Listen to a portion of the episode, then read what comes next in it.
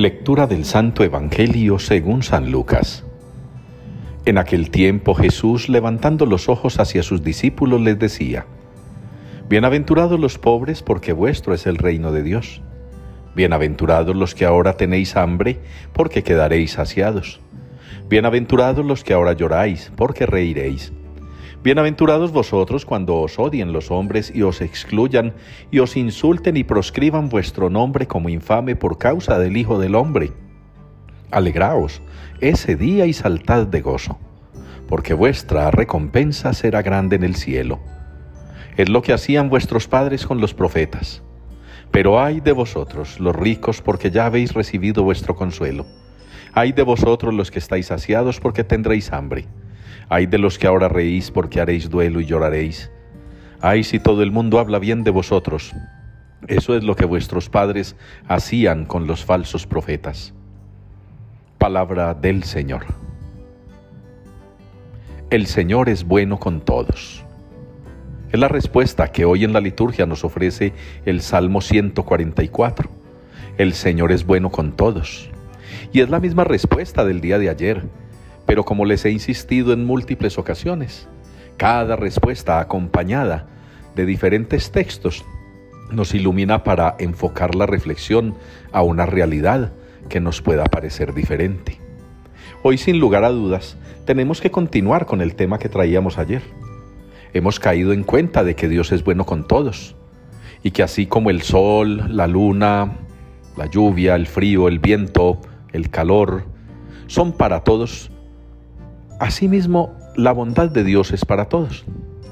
Hoy pudiéramos enfocarnos en lo que significa para nosotros imitar a Dios en eso de ser buenos con todos.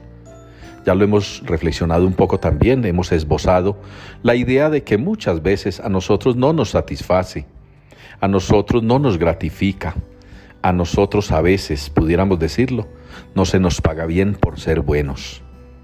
Muchos han hecho esta reflexión en redes sociales y me parece a mí que de alguna manera es importante recordarla.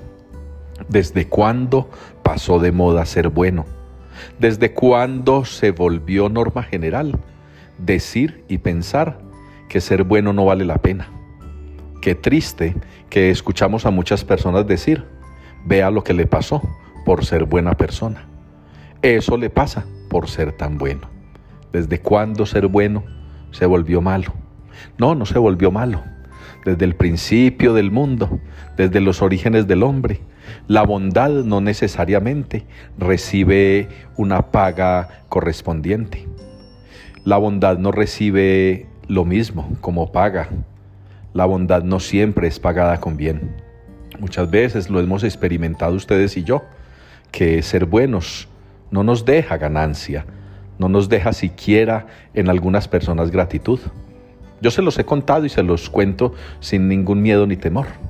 En una de esas parroquias grandes que estuve, muy famosa porque tiene mucha pastoral en el papel, porque tiene mucho grupo y mucho movimiento en el papel, me encontré gente muy mala, por la que yo di la vida, por la que lo entregué todo, por la que me humillé para sacarlos adelante en un momento de crisis como fue la pandemia ¿Y cómo pagaron?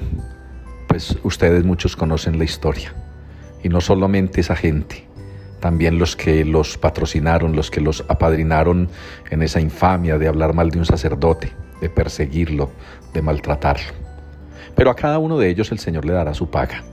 Yo me conformo con haber hecho el bien, con haberme entregado, con haberme humillado, para que ninguno perdiera su empleo ni su trabajo para que ninguno de los que estaban alrededor aguantara hambre o pasara necesidad. Lo di todo, lo arriesgué todo.